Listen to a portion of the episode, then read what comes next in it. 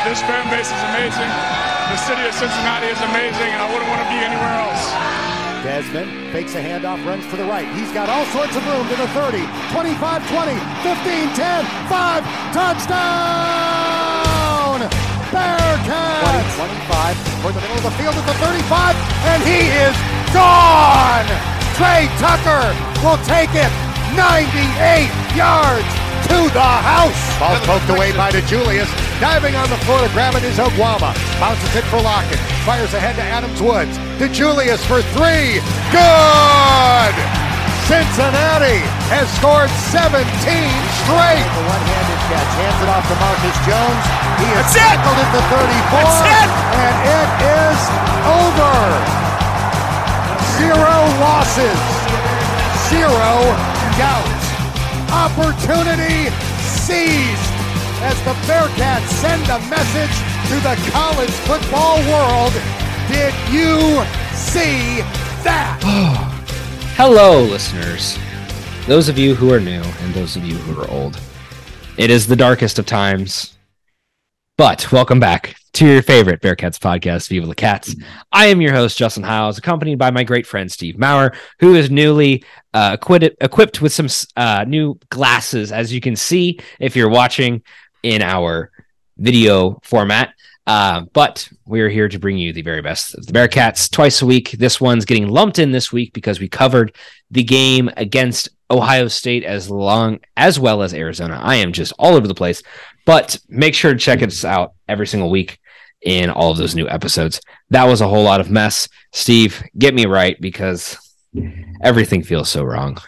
Well, first off, uh, don't say "get me right" because that just I don't know. That sounds weird. Um, You're right. but yes, Justin, it's been uh, it's been a week for sure uh, for the basketball Bearcats, and uh, we uh, we are adding that conversation in. Um, but um, I spiraled a little bit, so I think you'll want to hear that, listeners, just to hear me spiral. Um, if you know me, or if you don't know me, um, hearing me spiral is probably fun. So um, definitely do that. But um, also like i like justin said i do have new glasses so if you're listening on spotify or if you want to go to youtube search viva la cats pod and uh, check them out and let me know. Give me a comment. Uh, if you hate them even like uh, we need the engagement so. Oh yeah, we'll take what we can get around here. exactly yeah. So um but yeah it's been a it's been an interesting week and we'll leave basketball to basketball but um, we do have some uh, fun football stuff coming up. Uh, so justin why don't you take us into that real quick Yes, sir. Uh, the Bearcats they managed to beat Temple twenty three to three. Um, they I believe did cover the spread in this game. they did Yes, yeah. they covered the spread, which is not very common for the Bearcats this year, but they did it. Um, we managed to hold a team under like pretty much twenty for almost the first time this year. Um, so things looked pretty good. Managed to take care of business. the defense held Temple to 1.8 yards per rush. Evan Prater did have to fill in for Ben Bryant. Um, we'll have more on that later, but he went 12 for 17 for 117 yards, 7.5 yards per attempt. And to cap it all off from this past weekend, Navy gave the big old whopping assist in taking down UCF at home, which sets up a very lovely scenario for the Bearcats. Shout out to the Naval Academy for doing that. Uh, and also, they released new space unis, uh, which is such a big fuck you. Yeah. Such a big fuck you. yeah. yeah. I love it. um, okay, yeah, that's not Oh, working either. Okay, Steve right. bringing us the presser. yes, uh, I'm trying. I was trying some new things out because my virtual background's working, but you'll just have to deal with my monitor and my window in the background. Uh, it is currently 6:01 uh, Arizona time. There is still just a hint of sunlight coming in, uh, but obviously it is currently dark outside. So anyway, Justin, um, like I said, UCF uh, got their win stolen and got their space uniform idea stolen by Navy. So Real rough. anchors aweigh, my boys. Shout out to the Navy midshipmen. Big old dub for the Cats, which means Justin that your newly minted number 24 ranked Cincinnati Bearcats will host the number 19 ranked Tulane Green Wave this Friday, noon Eastern time, 11 Central time, 10 Arizona time. I might just keep listing those out because that's fun to say. and I'm kind of on a roll here right now, Justin. Keep These going. Bearcats will host the Green Wave for a chance to host the conference championship game. It's pretty simple. Bearcats win, they're hosting. Um, and UCF what helped us out by doing that. There could have been a situation where we would have had to go to Orlando again if Mhm. uh, they won out and we won out, and because they would have held the tiebreaker. Um, Houston is still in there, but I don't think they will have the opportunity to be involved in the conference championship game because they weren't ranked in the uh, most recent CFP rankings that were released just before we started recording here. Uh, so right now, uh, just for American Conference Championship concerns, Tulane ranked number 19, UCF somehow still ranked, ranked number 22, um, and Cincinnati ranked at number 24. So we are bringing in the number 19 team to Nippert Stadium this weekend. Um, and uh, I'm, I'm looking forward to it, Justin. Um, it seems, I think the, the thing that I've been worried about in the past with Black Friday and with Thanksgiving weekend is that I've wanted to avoid it at all costs because uh, for whatever reason, uh, students and uh, people from this part of town enjoy traveling north. Um, uh, and like, obviously, students are home for Thanksgiving. If you're close enough, you, you're going to go home. Um, but the, I think the thing that I've been worried about before, and I'm interested to see for Friday's game, is what the level of crowd will be like. And obviously, there are some stakes on the line for UC in this game. There is a chance for us to go to another conference championship game, host it next week at our place. Um, but you know, it's been a worry in the past because even in 2018, when we were going for win number 10, I was at the final game of the 2018 season on Black Friday against ECU, and uh, it was a little bit of a light crowd. But again, there's a, a there's some stakes to this game. Um, the the program has been built up to a point now where I I think if you're a student, you're like, yeah, I'm going to the game. Why not? And you know, obviously Right. fans are there too. It's not just another 10 win season. It's a chance, like I said, for us to go to the conference championship game. So, um, Justin, what's your what's your vibe going into Saturday? Uh, Bearcats are a two point favorite, by the way, um, and uh, we we do not know the current status of uh, of Ben uh, Ben Bryant uh, for Saturday uh, for Friday. Um, it that Evan Prater did play in some cleanup time on uh, on Saturday against Temple, and he looked okay. Um, I think there's probably a lot of short passes, but uh, Justin, give me the vibe check. Yeah, I mean, I think it's definitely going to be. I think a lot of this is honestly going to be dependent on um, the whole QB situation and how that all shakes out. Like I said, we'll see what happens, um, you know, moving forward. But we've we've sort of had this conversation all season long, and I feel like now's the week where it really all just kind of comes up to, um, lack of a better term, a climax. this this this game really is going to be dependent on that because Evan's not had a lot of minutes to play this whole season um, in the grand scheme of things. And if this is going to be a game where he's going to have to go out the gate, it's might be a little bit of a rocky start. If it's a game where, you know, you are going to get to have Ben in there, I think you're going to have at least somewhat of an expectation for consistency um, of scoring.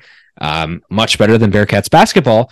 You can still expect some amount of consistency, even if it's not putting a crap ton of points on the All board. All right, all right, all right. Move on, move on. Anyways, um, yeah, I think I think overall the feeling is pretty good. I, I it's I would say I would say things would feel very different if we were going to Tulane. But considering that we're staying in Nippert, we've got what 33 straight on the board, 32 straight. This would be 33. Mhm. Um, I don't know. I, I don't see how if you're a Bearcat fan, you can't feel good about this game. Um, I think we've taken care of business a lot throughout the year. Um, of course, UCF got the one up on us. They also got the U- uh, the one up on Tulane, um, which does make you feel a little bit better. If you weren't able to get UCF and they were, then you might feel a little bit rockier. I think we just kind of go into this game fairly even, but with the home advantage, I think we're just going to be able to run run with it. Not run away with the game, but I think we're going to be able to end up winning in the end. Um, and I, I really do think there's going to be a decent enough crowd. Like you said, a lot of a lot of people do travel north for Thanksgiving, but I think at the same time, we also have a lot of the student base that is from Columbus, from surrounding areas, even from Cleveland. If you're in Columbus, you drive up today on what today's Tuesday night, you drive up on Wednesday, you stay Wednesday, you stay Thursday, you visit the fam, and then you come back down on a nice early drive on Friday morning and you get ready to, you know, run train on some Tulane Green Wave. I think that's what happens here. I think we're going to have a decent enough fan base to show out. And if not, I think enough people will probably give away their tickets to the friends that they know they have in town um, because this is a big game. And like you said, the stakes really do matter here. Like you, this is a game that you have to win. Like it's yep. this, the, all this season culminates to this one game. We pointed this out in probably what like week four, week five, and we're like, wow, Tulane might be serious this year. And lo and behold, here we are. And you gotta you gotta go in and win. Yep, yep. And like you mentioned earlier, Justin, um, UCF and Tulane did play a couple weeks ago. Um, that was just I, I, feel like that was just a weird game from a Tulane standpoint. Um, UCF went up like thirty-one to seven. Um, a, a, weird like crowd discrepancy too. It seemed like there was a lot more UCF fans there at in New Orleans than there were Tulane fans. Um, Tulane did come back and make it a seven point game at the end, but um, I like I, I think they just couldn't stop uh, UCF's running attack, much like we could not that day uh, that we mm-hmm. played against UCF. Um, and uh, Tulane is obviously like very competent at passing the ball, but they are more focused on running, and they do practice like the the modified triple option, where it's more of like a two back like shotgun option uh, offense, and they average about 190 rushing yards a game, 225 passing yards a game. So they're they're pretty well balanced, um, but they've been able to basically they've won a lot of games just by uh, well, the Kansas State game, they weren't more talented than them, but they yeah. just won a lot of games this year by being more talented, not making much mis- many mistakes. And it seemed like they kind of just got out talented in that UCF game. And UCF, Fair. like it's weird to say, but they probably have a little bit more talent than the Bearcats do this year. And you know, UC lost a lot of guys, and uh, they're still developing, still working on getting that back. So it's a, uh, you know, we'll get to that if if it does come, but I want to get back to something that you mentioned. Um, if Ben Bryant isn't able to go, um, I think this is like like you said, Justin, the perfect time for Evan Prater to really get his time to shine. And um, I think we can. It's his time to prove everyone, whether it's right or wrong. It's his time. Yeah. And um, you know, there's been a lot of talk about, well, if he doesn't play, does he go in the transfer portal or like what what happens to him after the season? Well, I mean, this is all you want if you're Evan Prater. You you are the young man given finally given your chance to have the opportunity to lead this program out onto the field and show people what you have. And Justin, I think it's an off-season conversation, but um, I, I, think like the, there's been such a harsh uh, harshness towards Ben Bryant this year, and I don't.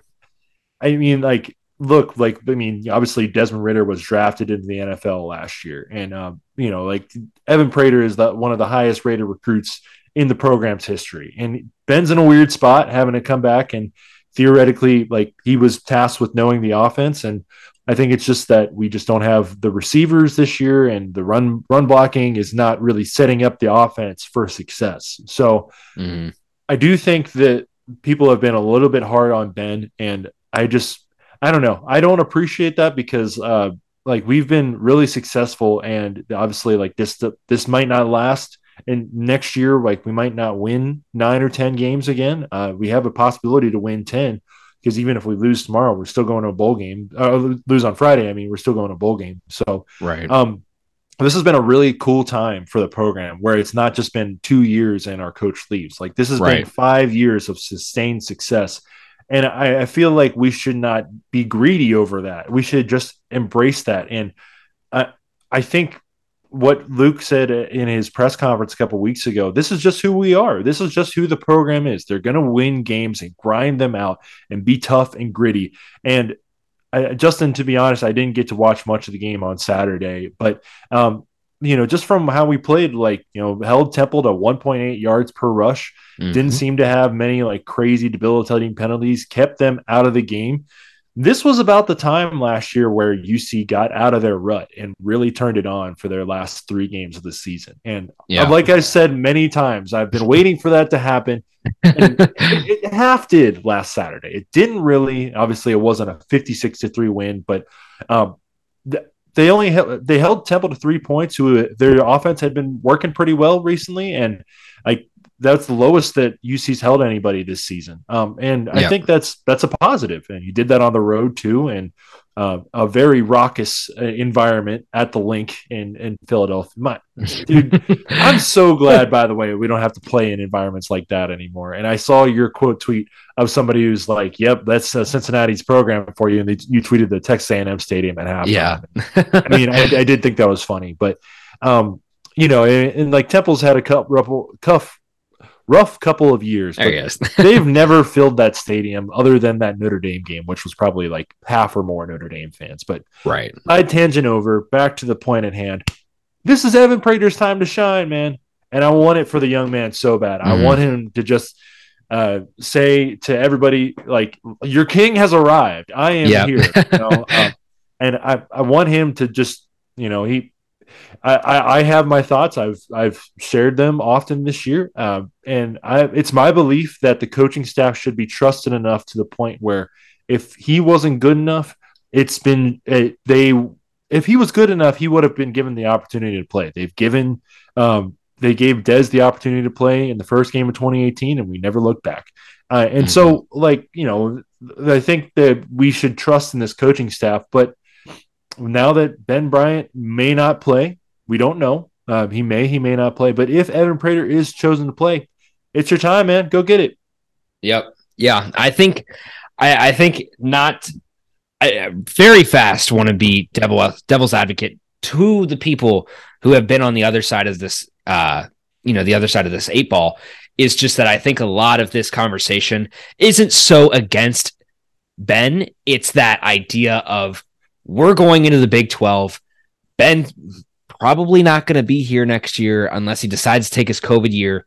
We need to get right and we need to get right now. And if we're going to fuck up, it needs to happen now with Evan. So that way we go into next year being prepared. And I think that's really been the narrative. And I think there's there's that, but then there's also the other louder, very minority, but louder part of the fan base that also just says, we don't like Ben Bryant. And I think that's a huge problem because it's people need to realize this like this guy has come out here and done his job. Like he might it might not be the prettiest every single week, mm-hmm.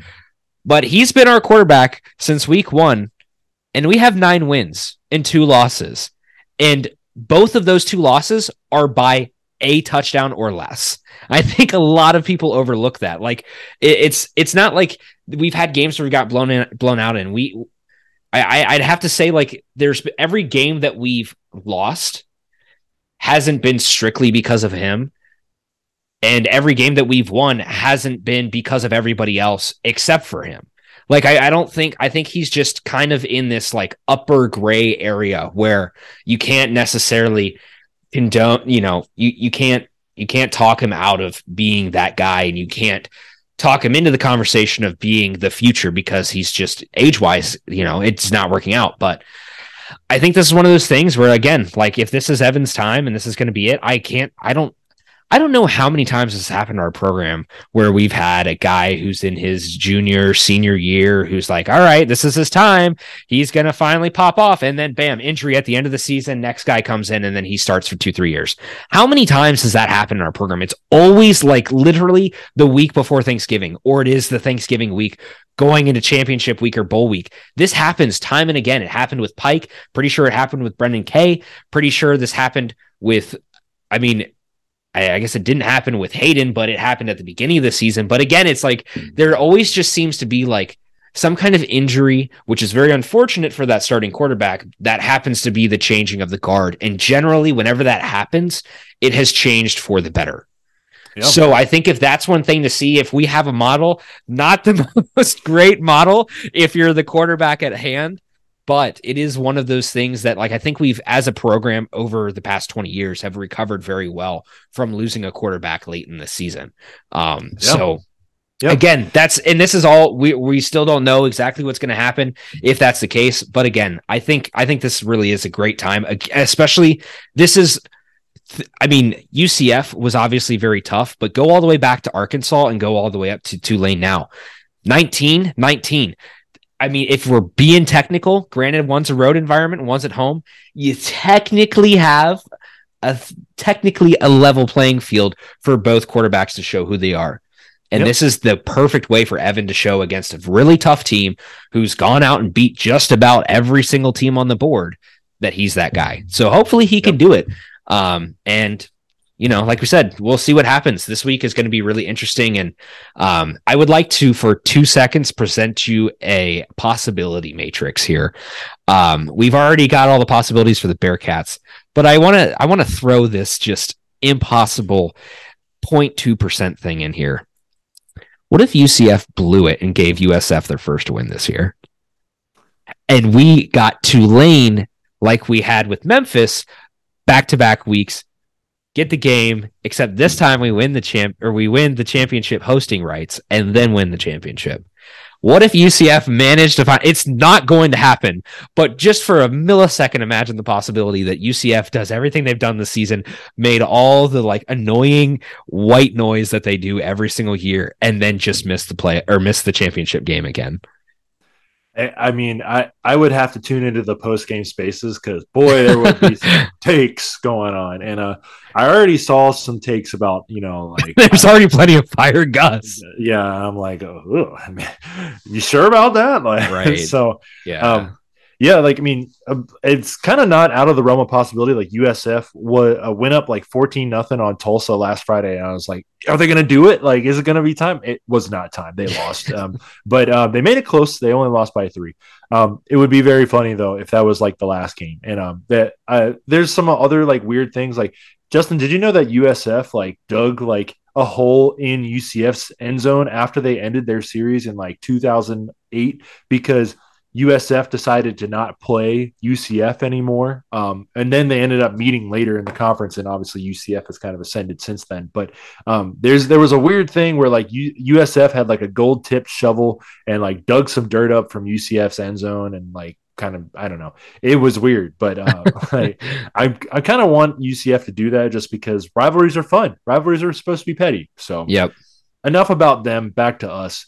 Um, it would be very funny if that happened again. Um, and uh, the coastal fans would be punching the air because a oh, three yeah. loss UC team would be going uh, to the New Year's Six game and probably playing Alabama. So uh, uh hope for some opt outs there. But um, yeah, you know, um, I, I, think though it's like you know, Justin, this is like everything you want um, is on the table uh, this Friday, and if you do that, then everything you want is at your place. And um, last two conference championship games at home um, have been pretty successful for the Bearcats. But first, you have to do the the, the job this weekend. And um, you mentioned something earlier, Justin. Like I was listening to the guys from uh, Split Zone Duo today, and uh, they did mention they like Tulane a little bit better than than yeah, UC. I heard and, that as well. Been, yeah, but um, you know they brought up the point that UC has not lost since 2017 at home, and um, I know we've talked about it a lot this year, but until UC loses at home, I and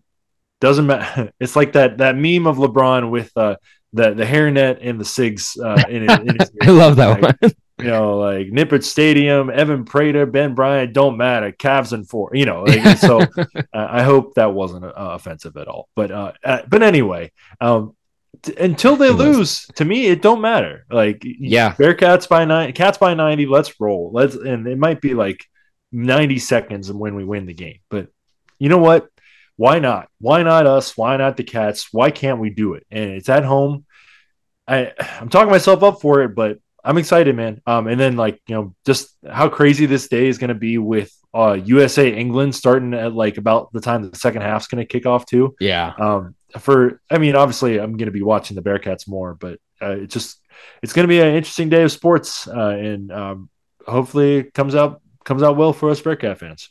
You know what I think would be really funny? Not that I want this to happen in any regards, but we get somewhere into the second half, the US scores, but it's like on a like right after we just have a touchdown scored on us, and everybody's like, shit. Ah, yes like and you just like but there's like this this growing sound you don't know what it's coming from until you realize that we scored I really hope that you know we can give it to England. This is not a soccer pod by any means. Uh, we've definitely strewn way far away from that.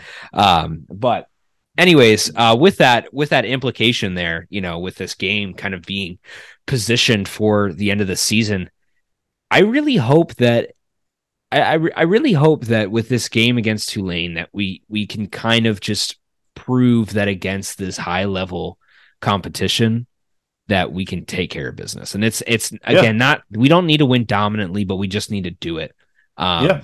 and I think this is one of those weeks where we we've had our we've we've had our issues against some of these tough tougher teams, but not necessarily teams that we shouldn't beat. Again, UCF was a game that we just slipped up. Again, it's on the road. It's going to be tough regardless, but I don't know. I I really think, like I said before, earlier, and I've jumbled over four or five times. Like this is a this is a game that's like it's a must win, but it is a it's a good vibe. Yeah. And and I think I think to moving forward from this game, like you know, assuming that you go in, you win, and you can get into the conference championship, you're probably going to play UCF again, but you get to host them at home.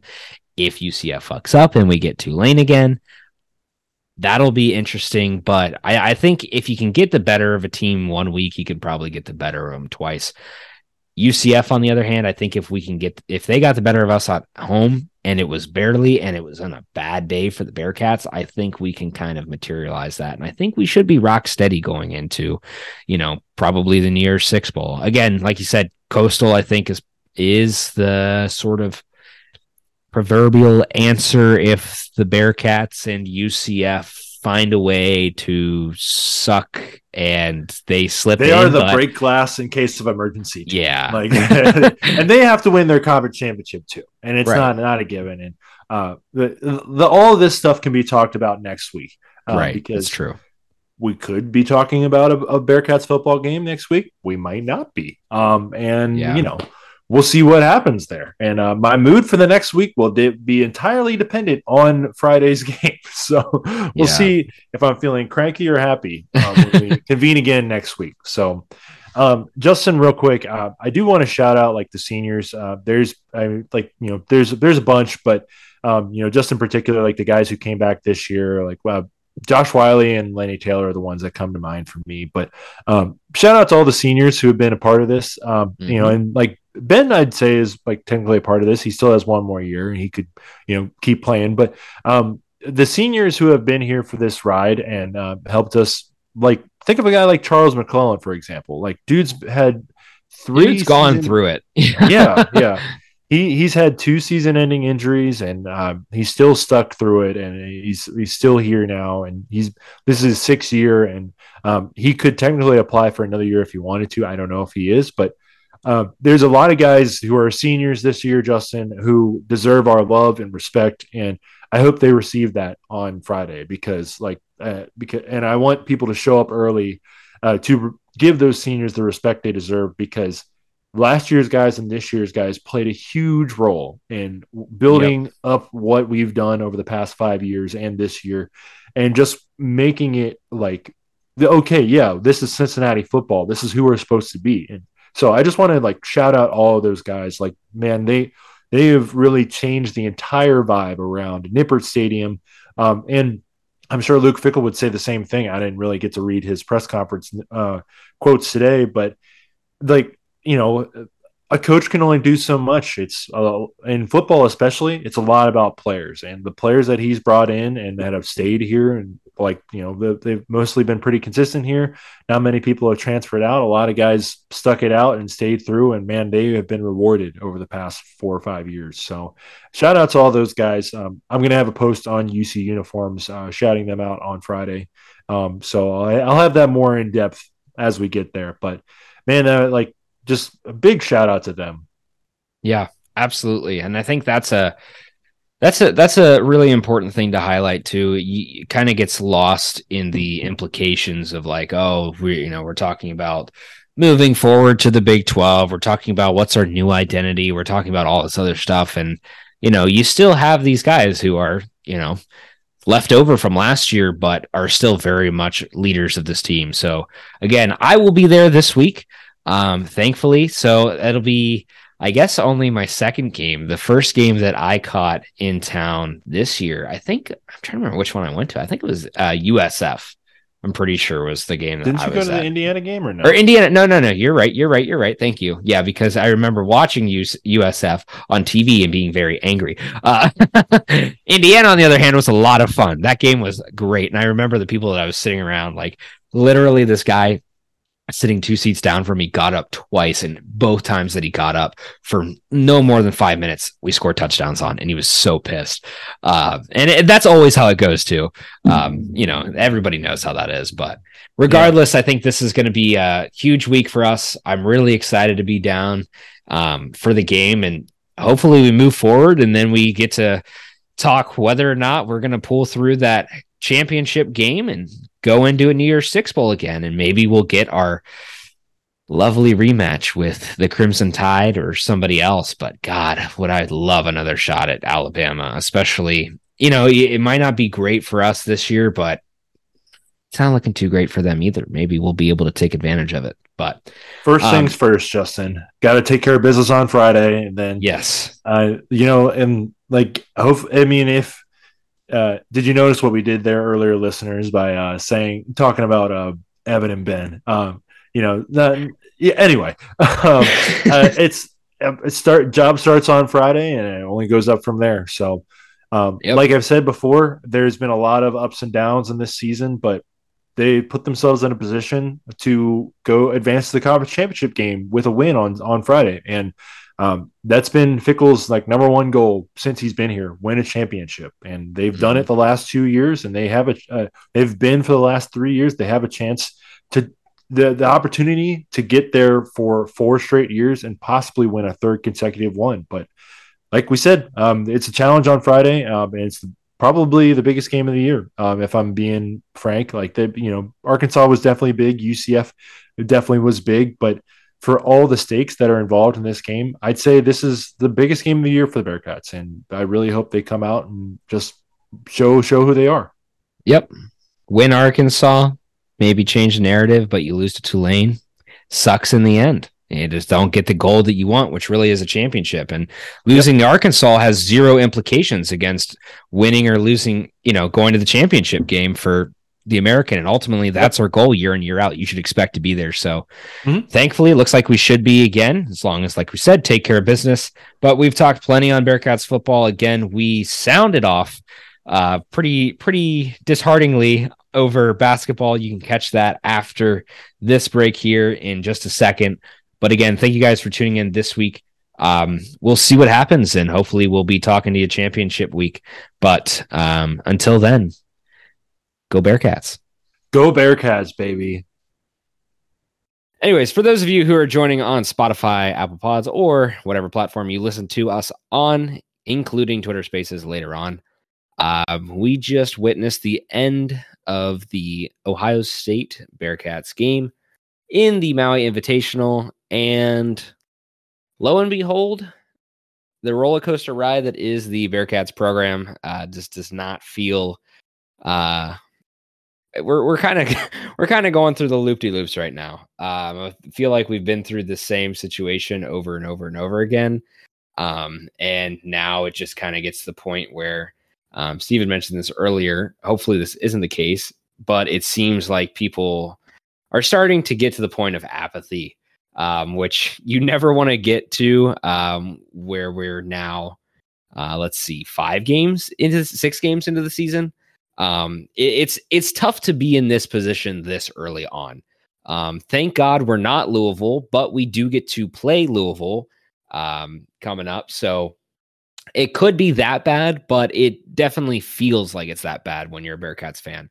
Um, as it stands, uh, the first three games out the gate, of course, we took care of business. No real issue there. Um, maybe some issues that we could have possibly seen being problems down the line um, in a few of those games, but notably, um, you know, some larger wins that we kind of expected. Then, of course, we go on to our first true quote unquote road game of the year, Northern Kentucky, and um, just honestly kind of blow it. And then following that up, we jump right into Arizona, um, which just does not give us a whole lot of time to prep for a team like that. And, you know, things didn't look great, but we did have a good shooting night. So we ended up keeping it close. But I can't actually, I, I don't know. I would have to look this up to see if it's a program record, but I cannot tell you the last time that any team scored 100 points on the Bearcats. Um, it definitely has not been in any point in time between uh, before now. Um, the Mick Cronin era, and I can't assume that that would have happened. I'll at any point in time in that- I'll, I'll tell you when it was. Okay, Uh, the four overtime UConn game. four overtime. That actually ended up reaching hundred. Yeah, yeah, Yeah. 104 to 97, I think. 104. Okay.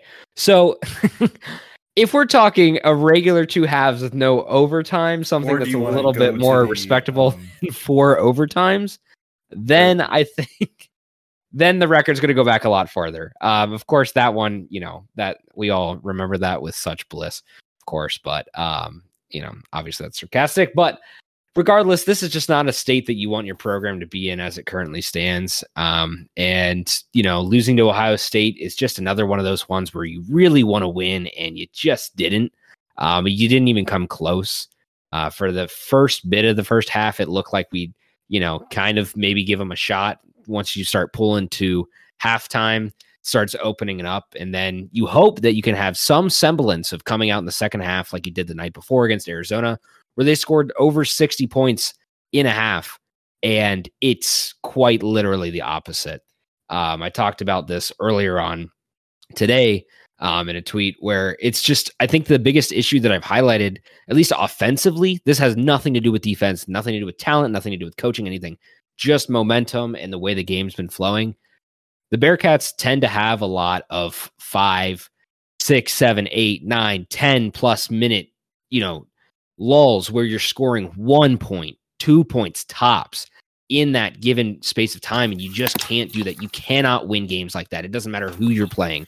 You could be playing an FC, you know, or you, you could be playing all the way down to, you know, an exhibition game type where, you know, you're, uh, you're a top 50 team and you could be playing a team that's in the 300s and they could still get the better of you if you played like that. If you cannot find a way to score. Um, and there's really just no no excuse for the way that we've performed so far. Um, and I don't know. I I feel like I've talked enough. I'm just trying to trying to figure out what the solution is here. Um, and also identify all of our issues and see where it is that we can actually improve uh, in the few coming weeks. And then what are some of the more systemic issues that are going to be season long problems to fix? Yeah, well, uh, it starts with David DeJulius not scoring one point. I'll tell you that. Uh, he's been taken away the past few games. Uh, nine against Northern Kentucky, nine last night, uh, and then I'm just checking his final stat line today. But uh, yep, one point today. Uh, that's uh, it's just not going to Wow. cut it. Not to cut it. Um, the matchup today, I mean, you know, like we got uh, out rebounded by by 11. Offensive rebounds got out rebounded by five. Uh, second chance points got beat by 11 there. They had 24 points off turnovers to our five. Um, and they, you know, they they shot uh, six of 20 from three, 30 of 64 from the field, but we shot 20 of 52, four of 18.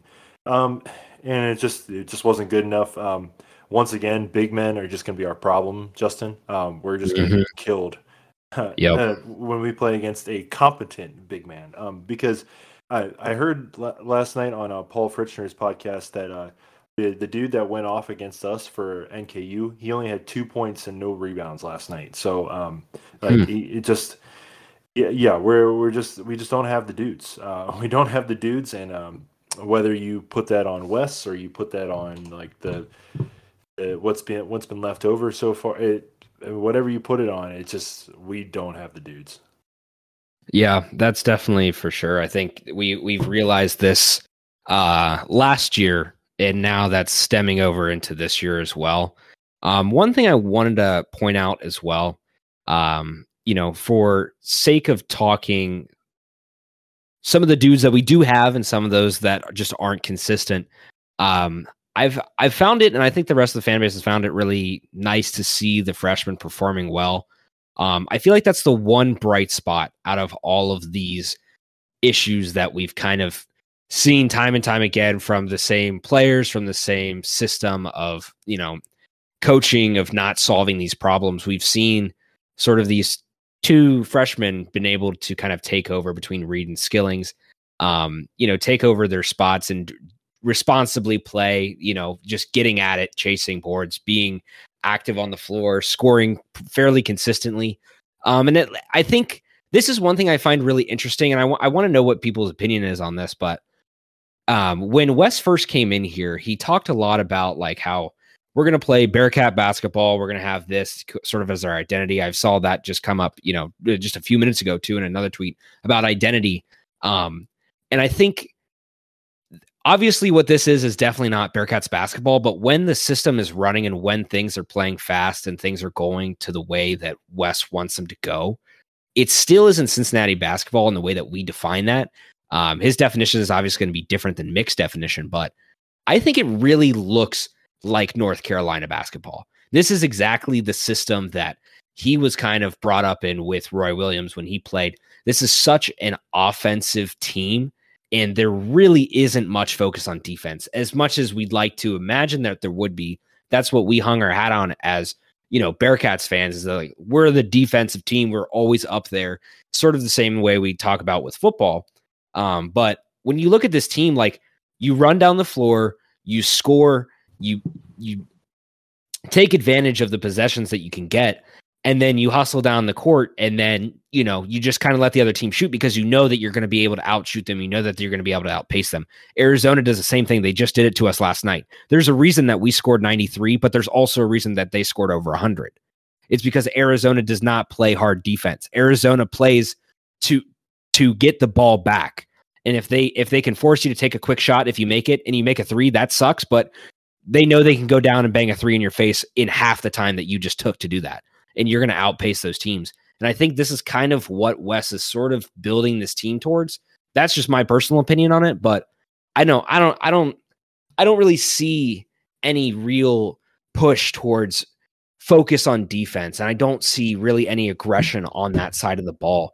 But there's so much more aggression on the offensive side of the ball where spot up shooting, where your heat checks, all that kind of stuff it's not going to get penalized by a guy like Wes because, as you can see, this is how this scheme is going. It's building to be an offensive scheme. And I think these younger guys, they're very athletic, they're very quick, fast, bouncy. They got everything. They're kind of a positionless player.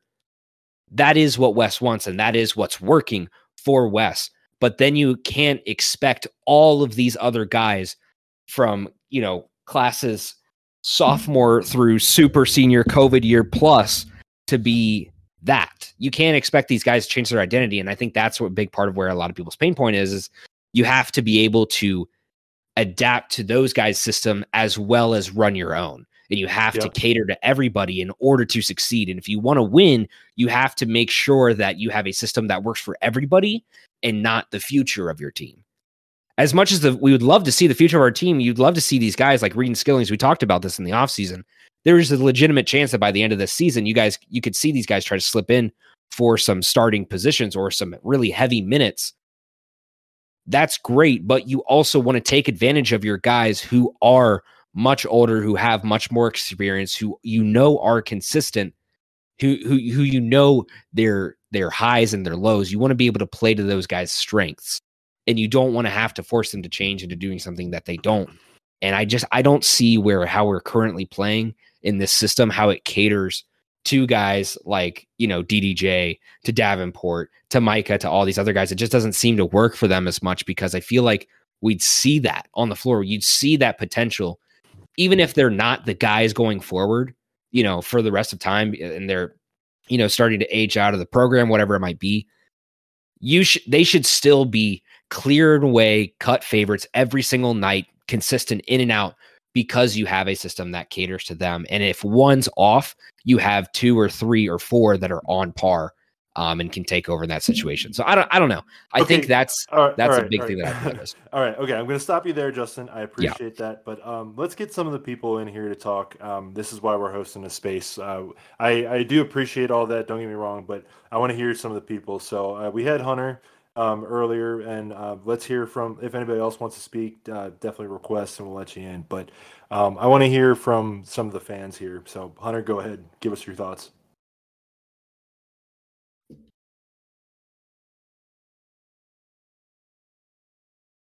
I mean, you're right. Like, there's not much else you can do right now. you see what this team could be in the Arizona game with the offense and then I mean, uh, you got Vic, and that's it as a real big man, highly skilled big man, but as a real like actual like size wise big man. Because you see it when Odie goes in. No disrespect to Odie, but he's undersized when he goes up against those big men from Arizona and that dude Mah State today. Yep. Yep. Yep. And I think the other thing too is that like we just don't have the size, like you said, and we don't have like the. I mean, I, I said earlier, we don't have the dudes, but um, like Jeremiah Davenport is by far no means our our best defender. So like I just don't understand why we have him who is you know he's there for his offense but why he is like they, they had him on key for a lot of the time during the game today and i just i didn't understand that um, i also just didn't understand too like why we we can't have like a I don't know. Like I mean I understand like Kalu is, is shown he cannot play with the ball, um, but like dude like get him in there for five fouls or something. Like we something has to change. And like just on the offensive end like we're not setting up any easy buckets for anybody. It's just it's painful to watch. It's like pulling milk. Like I, I don't I don't know. It's just painful on the offensive end. But defensively I think like you're right. It's just like we this this program should just pride itself on that. And I understand like we do not have the dudes, but like is that up to Wes for like like bringing in a guy like you know Kalu who is like you know under still undersized against these guys and uh, if I'm I've said this in like the I, I'm joined the Cincy slang in Discord um, just because it's like been fun and I took a couple days off Twitter but I said this in there I'll say it here Justin I think it's a good point just because I'm saying it but still um, if I'm being pessimistic, Justin, um, there's a lot more dudes uh, that are not as good as Zed Key or uh, Ballo from last night or uh, Sibilis, uh, I forget his name, but there's a lot more dudes in this league uh, that we're going to play in that are just as good as that dude from NKU and who got played off the court against Florida Gulf Coast last night. And like, if he's if there's just going to be dudes like that who just own the glass and just get a bunch of second chance points and just completely just eat against us, it might be a long season, man. And like you know, mm-hmm. Vic, Vic, is not a defensive guy either. Like it's just not his thing. He's not.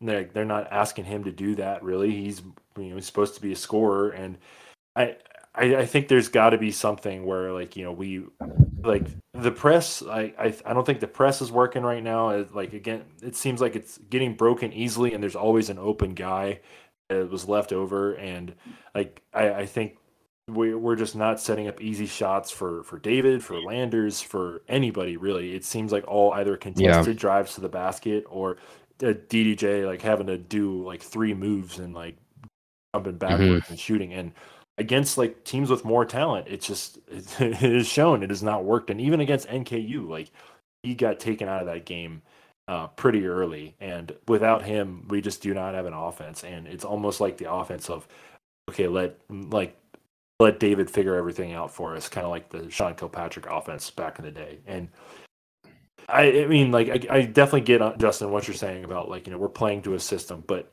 that was our complaint about the one of the previous coaches who was here and the coach after him. Like the these systems, you know, that we play to. And I look, I get it. Like you, as a coach, you're gonna have a system, and like I know less about uh, basketball than Wes Miller has forgotten about in the last week. Like he knows way more about basketball than you and I do. But like, dude, like how how, how are we gonna look like this against two local rivals?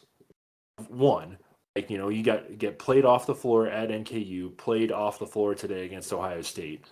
Arizona, I'm not as mad about because they might be like a, a title contender this year. But like, dude, like I, I mean, we saw it last year with Xavier. We got played off the court there too. We almost lost to Miami last year, and Miami's got Travis Steele now, so that's not a given. Seeing yeah. knowing what Travis Steele knows about playing the Bearcats, and I'm just wondering, like, what what is the change here? It seemed like nothing was changed from last night, other than Ohio State having a much better defense than Arizona and just punking us uh, there and yeah, I don't know. It's just frustrating. So uh, again, if anyone else wants to speak, like uh, request to speak, we'll, we'll uh, I want to hear from the people. Um, I want to hear from you guys because I'm just kind of at a loss for words. This is not Cincinnati basketball. This is not what we want Cincinnati basketball to be. And uh, I'm kind of from the older guard where like I grew up and Cincinnati basketball was much better than Cincinnati football ever was. And I don't want us to become a football school. You see it with students. I, I'm making this a bigger thing than it probably is because you know it's year two under a rebuild and the recruiting classes definitely need to be built out and they're being worked on and they will be better. But um, man, like it seems like the tide is definitely shifting among this fan base from fo- fo- uh, basketball school to football school, and obviously with success, you know, comes like uh, comes that, but. Yeah, it's, it's just frustrating. So, um, fight to the finish. I'm gonna invite. Uh, I just invited you to speak. Um, so, uh, you go ahead when you're ready.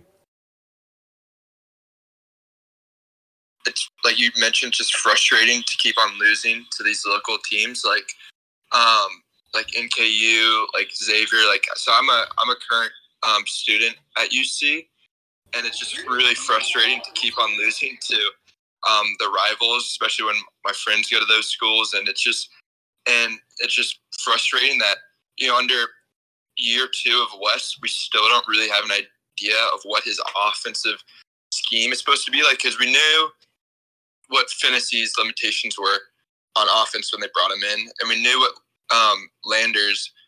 We knew what he was. We obviously didn't know what Kalu was, and seemed like he was taking a risk on Kalu, and it hasn't worked out at all um, so far. But I really haven't seen anything that shows his off. Like obviously last night, um, offense was really flowing, but against defenses that we don't really um, know how to um, play against, or we don't really have anything like drawn up that, or like once they start figuring out what we're doing offensively, it doesn't really seem like we switch or try to switch. It's just frustrating not to really know what type of plan Wes has. Obviously, he was going for more length in the transfer portal and kind of getting these recruits like Skillings. Like, um, I think he'll be a really good player, but it's just frustrating um, just not really to know what Wes has in mind offensively and and you know it's already you know if we didn't lose that NKU game, I would kind of just chalk it up to teams being better than us. But um, I just saw that NK, NKU lost to another another really bad mid major today. So it's it's obviously not not NKU being outstanding, but it's just it's just frustrating not to really know where where we're at offensively, and it just I mean Arizona was was fun to that was a fun game, score 93, but then to come out and you know, even put up, you know, 60 points. It's kind of, it's embarrassing.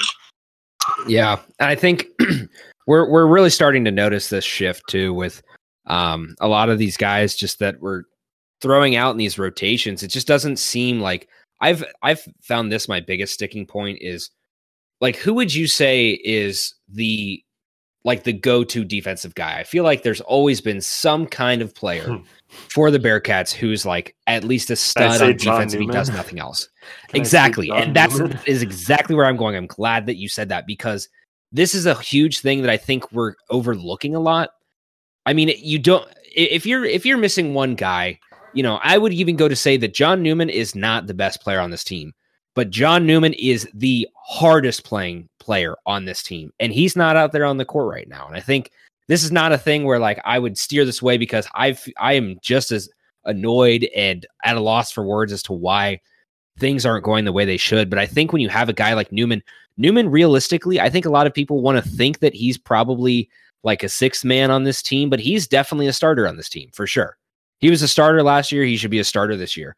That guy is the dude. Like he is solid on the court. He hustles after every ball. I can't tell you, there was probably three, four games last year where we got screwed on a call at the end of it, but it was because he was diving on the floor, diving out of bounds, diving for something.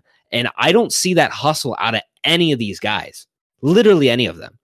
And it, it- you you have you have a guy like John Newman who's just not on the floor, and that's a huge, huge, huge, huge, huge loss because he completely changes your defensive scheme.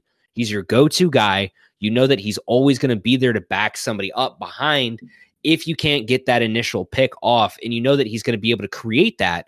And he is just that defensive create de- defensive turnover. He's that kind of creation that you need to have on your team. And if you don't have him on the floor, you need to have somebody else to go to.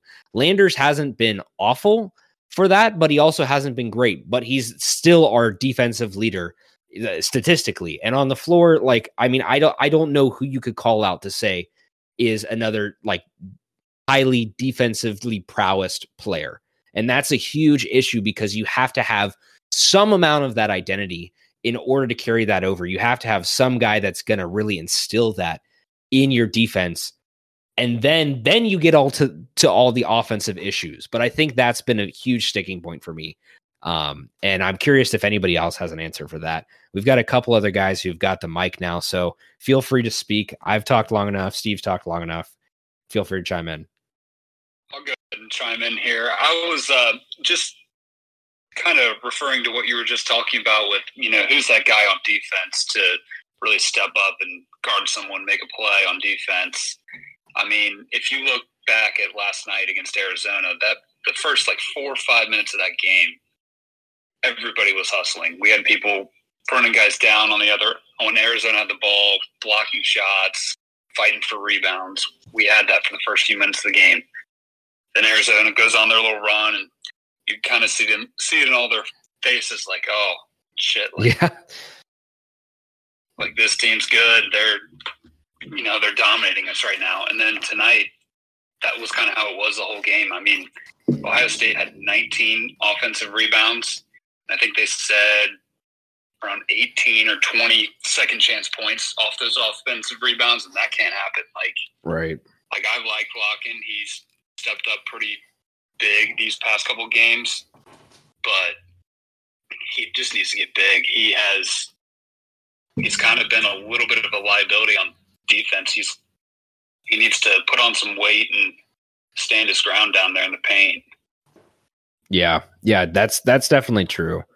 Um, I think I think you kind of make a good point there too. Is like you see that hustle from everybody, but that's the biggest issue. Is like I where I find that I again I come back to this point of John Newman having a player like that on the floor, at least consistently game in game out, is you have to you you know you need that guy that even if the rest of the team is kind of just all right we're we're starting to get our ass kicked here a little bit or the our defense just isn't working they're just scoring you have to have that guy that's just kind of constantly push for it even if it's not working out. Because eventually that turns into those turnovers eventually that turns into something clicking and something working there. And i think there's i think this is the other thing too like with with the changing of the guard and having a few new guys in here, you have some older guys. I think we still have this issue as last year. Like, along with who's the key defensive player, who's the leader of this team? Who's the guy like that is going? that Everybody's going to rally around night in night out. Like, I mean, if you think about the past few seasons of that, last year that you'd probably say that's DDJ just on a point scoring affair. Um, I'd say if you go to the season before, you know, and you're going to like COVID season, you're talking like a Tre Scott.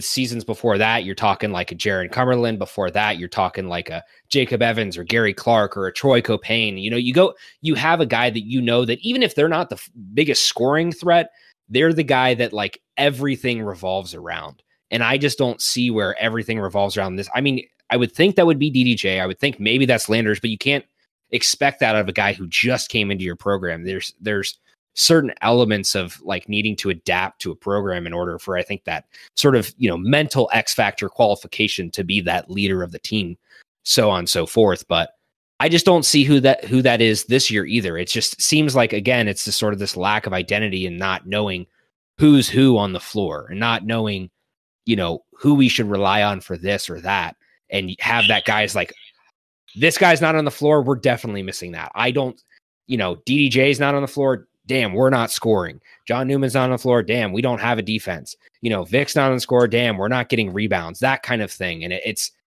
and then you can plug them back in. And that's that's I think where I feel like there's a huge, huge aspect missing here. Yeah, that's why. Oh, go ahead. Oh, I'll just say one thing, one more thing, real quick, and let you go. But uh, yeah, that's one of those things that you know it's probably good that Josh Reed and Skillings are getting some minutes now because they can, you know, kind of boost their confidence as they get older in their sophomore, junior, and senior years, and hopefully, you know, after some of these older guys are gone after this year, Skillings and Josh Reed will have some of that, some more of that confidence to be the guys that can step up next year and get us some buckets, play hard on defense. Like I think uh, Billis was talking about how Skillings is going to be a guy. He sees Skillings as a guy that can really step up for us on defense, and he can be that guy if he wants to be that guy. And so I, I want to see that a lot more of that out of him this year. Right. And I think he can do it. He just needs to have confidence in himself. Yeah. Yeah.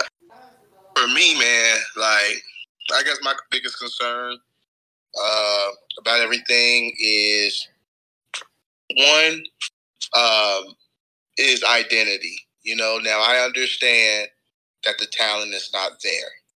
I understand that completely. Um, maybe obviously I'm I'm not on Wes Miller's level far as coaching wise. I'm at the high school level, but even when you don't necessarily have the talent, your identity always shines through a little bit. Mhm. And for me, my concern is Wes was supposed to make sure we get back to Bearcat defense and toughness, and I'm not seeing anything remotely close to it. Yep. Um, I'm not sure um, if maybe it's not sticking. Uh, that's what I'm not sure. But always in the program, whether the talent is there or not, the identity shines through a little bit. And we're going into now, you know, obviously year two, we're only about five, six games in, but I still have the question what does this UC team or program hang its hat on under Wes Miller? Mhm. and I can't find an answer yet. And that's my concern because even when you don't have the talent, like I'll go back to Mick first year here. He had a bunch of intramural and D two guys, but you know what? They was gonna play hard. They was gonna lock up defensively, and you knew what you was gonna. They might score. They might not score forty, but they were gonna lock up, and you knew that, and you knew they was gonna play hard. They had an identity. Once again, under John Brannen, two years, no identity. Wes Miller, years, some change, no identity. I need an identity. Yeah. Yeah, and that's that's a thing that I think you're going to find throughout this season is I don't know if we're going to get that answer. I mean, it's those kind of things I think evolve over the over the course of, you know, your first couple of the games sort of getting into the season, but the problem is, I mean, I want to highlight real quick sort of what we've got left on our schedule before you get into conference play. Um, of course, we've got the game tomorrow, um, or if it's not tomorrow, it's the day after, but I think it's tomorrow with, against Louisville. Um, and then you're going to have NGI, NJIT. I don't even know what that, some Jesuit school probably at home. To Jersey. have Bryant, New Jersey. Thank you. New Jesuit Institute of Technology. Uh, not that. Uh, you're going to have Bryant at home, and then you're going to have Xavier, Miami, and LaSalle at home. LaSalle, obviously, not going to be too much, but you're going to have Xavier, Miami. And as mentioned before, Travis Steele knows the program. He knows kind of what to read around. He he knows things about Bearcats basketball. Granted, this doesn't look anything like that, so maybe we can expect something different. But there was a game, you know, that we had last year where kind of came down to the wire, and we really should have been able to get out of that one a little bit smoother. Um, again, Xavier, I mean, you look at this team right now, we are not going to beat Xavier. There's no freaking chance. I don't see how that's possible. I don't want to be that the guy who's like already like so apathetic about crosstown going in weeks, you know, to come, but this team is not ready for that game. And you can't tell me that Louisville, New Jersey, Institute of Technology, and Bryant are going to prepare us for that game any more than we're prepared now. Because this is the time where you shine, and this is the time where you at least step up and compete to show that you could probably compete in a game like that. And I don't know if this is doomsday time, but dude, like, are we gonna beat Louisville tomorrow? Like that that's a real I'm like I'm half serious, Justin. Like if we don't if we give Louisville their first win of the season, like that's a real black mark. Like that's a real that's a that's a bad mark on Wes's record. Like I'm I'm being like dead serious now. Like we gave Brannen Yeah. two years. We realized like he wasn't it.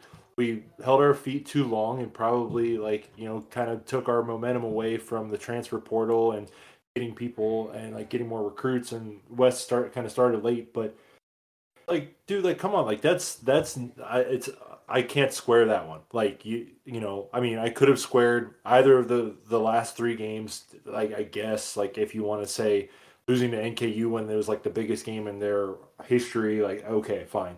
Right. Losing to Arizona, a team that might compete for the national title this year, yeah, that's fine. Losing to Ohio State, a team that has more talent, has an identity, has a system, fine. I mean, the ways we've lost are not acceptable. I don't think, at least. But dude, if, if you lose to this Louisville team, I'm really questioning. Like, it, I I think like you, I think you got to start questioning his job security. And I'm I'm half serious about that, Justin, because obviously it's year two, and he's a program builder. He spent ten years building that program at, at Greensboro, but like this is not it. And in this era of going into the Big 12 transfer portal, like maybe I'm being too doomsday. Someone call me out if not. Like one of the people who has speaker access, call me out right now. I'm sorry. I'm not trying to be like over the top or crazy anything, but I'm just I'm spiraling right now. Like someone tell me it's gonna be okay because I, I'm very worried that if uh, about that game tomorrow, and like I shouldn't be worried about not beating an 0 5 team, but I don't know. I'm I'm worried. Yeah, I mean, I, I'll chime in here real fast and just say that I think I, I don't think you're really off base with the with the Louisville part tomorrow. Like you've really obviously have to win that game. You don't have to cover the spread. You don't have, have to win by five. You don't have to win by two. You got to win the game. I don't care if it's triple overtime. You have to win that game no matter what. That would still look really ugly, but you have to win that game because that's just a statement win. What no matter how pretty or ugly it happens, you have to win that. And I think the the issue is going forward here is how are you able to materialize going into the Big 12 and I think that's again this is the same conversation we've had a lot with football um, and we're not going to transition into that. If you guys do want to listen to anything about football please jump over uh, to Spotify Apple Pods after this and uh, sometime in this coming week to listen to um, our coverage on that. But regardless you, you have to you have to realize that we're going into the big 12 and these games are going to be every single week. It's not going to be okay you have a couple cupcakes in non-conference you have a couple tough games in a tournament in non in non-conference and then you have a couple more here and there plus a xavier who's always going to give you their best. Once you get into the big 12 you're going to have probably all that maybe schedule a couple more cupcakes and then every single week is going to look like it looks right now and if Arizona happens to go into the Big 12, which is still up in the air as a possibility, then you really got to prepare because look at Arizona's record against a lot of the other Pac 12 teams. It's not pretty for those other schools. Arizona has dominated a lot of these schools, and you have, have, have to be prepared for that. And if Gonzaga and comes in wanna, too, like I mean, yeah, dude. yeah, you you don't want to walk. The last thing you want to do is walk into the Big Twelve and then say, "Oh shit, we had two years to prepare for the Big 12 and now we're starting at year zero again. Or you're a year into the Big 12 and then you're starting at year zero or two years into the Big 12 and you're doing that. Like you don't want to hit the reset button. You should be sort of not not in the same uh nationally recognized height that the football program is, but you should be in a position where you are a comp- competitive team for the top two, top three in the conference in the American. So that way, once you transition, if you fall off, you can say better competition.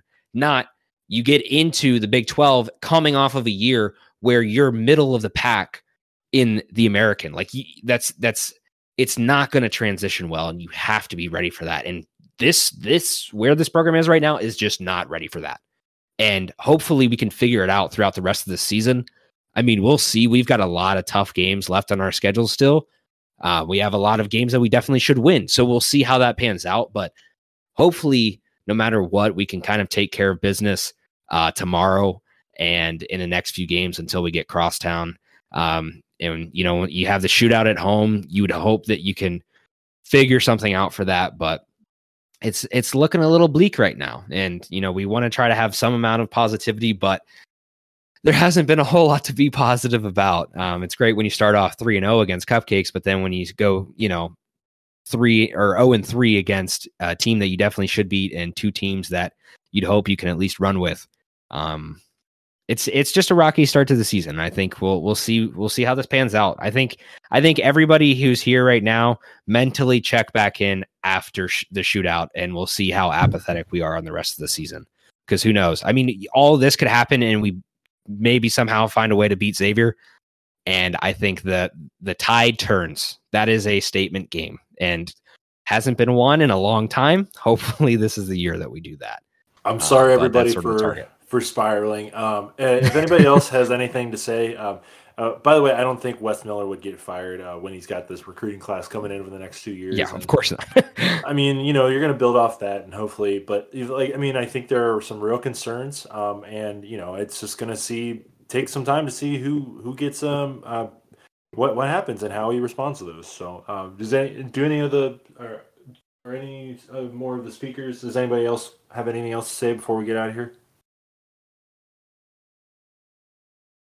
Looking like radio silence. So, with that, thank you guys uh, for tuning in. Um, again, if you're not already listening, please be sure to check out our podcast on Spotify and Apple Pods or other platforms that you can find us on. Um, we are there weekly. Uh, we try to do a post game pod like we're doing right now. Uh, at least for football, we might do some more for basketball, depending on how things go. But uh, it's been a pleasure talking to you guys. Thanks for all the input, and um, we'll see you on the next one.